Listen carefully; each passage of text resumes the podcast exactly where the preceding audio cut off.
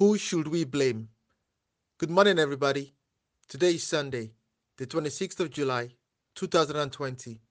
My name is Reverend David Ibiayo, and these are my thoughts. Have you met people who don't want to take responsibility for their actions or cope with what they are facing without blaming someone else for what they are facing? When the serpent tempted Eve to eat the fruit in the middle of the Garden of Eden, we read the following about her reaction in Genesis chapter 3, verse 6. When the woman saw that the fruit of the tree was good for food, and pleasing to the eye, and also desirable for gaining wisdom, she took some and ate it. She also gave some to her husband, who was with her, and he ate it. There are some people who say the following The world is the way it is because Eve ate the fruit in the middle of the Garden of Eden and gave it to her husband to eat, and he ate it. Some people today seem to be putting all the blame on Eve for the state of the world, but they forget that the narrative of the fall is to point out the outcome of disobeying God. It is not to single out Eve as the person who brought problems into the world. And besides, Adam was next to her before she ate the fruit and while she was eating the fruit. And why did he not stop her?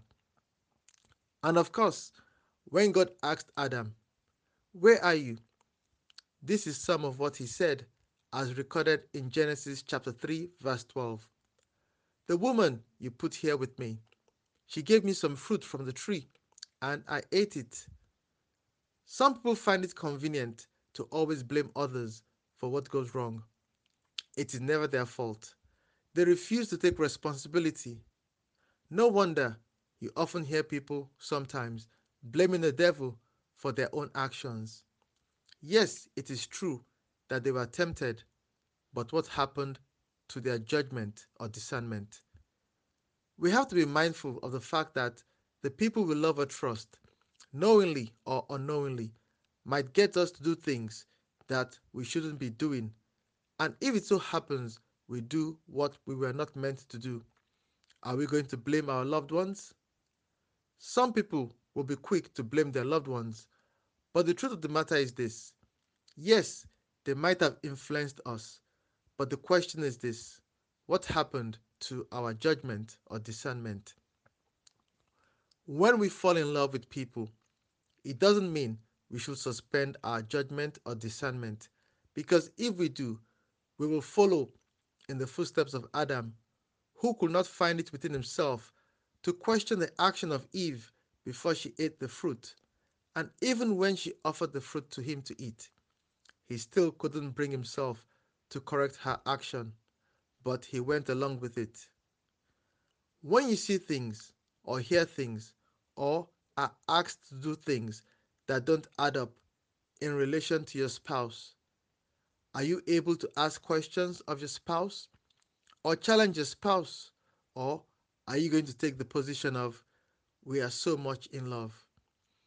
Being in love is meant to build you up and help bring out the best in you and not bring about your ruin. Always having the right judgment and discernment will save you from heartache and tears. How about when we find ourselves in the company of people we respect and their influence over us is not positive? We shouldn't just be carried away by our affection for them and forget our judgment and discernment. We need to reject the temptation of falling for their influence. If not, we will be following in the footsteps of Eve, who could not overcome the influence of the serpent. As you begin the week ahead of you, I now pray for you that your judgment and discernment will not fail you. And for those who their judgment and discernment might fail them, who should they then blame? They will have no one else to blame other than themselves. In 1 Peter chapter 5 verse 8 up to the first sentence in verse 9 it reads, Be self controlled and alert. Your enemy, the devil, prowls around like a roaring lion, looking for someone to devour. resist him, standing firm in the faith. Take care, keep safe, and remain blessed. Amen.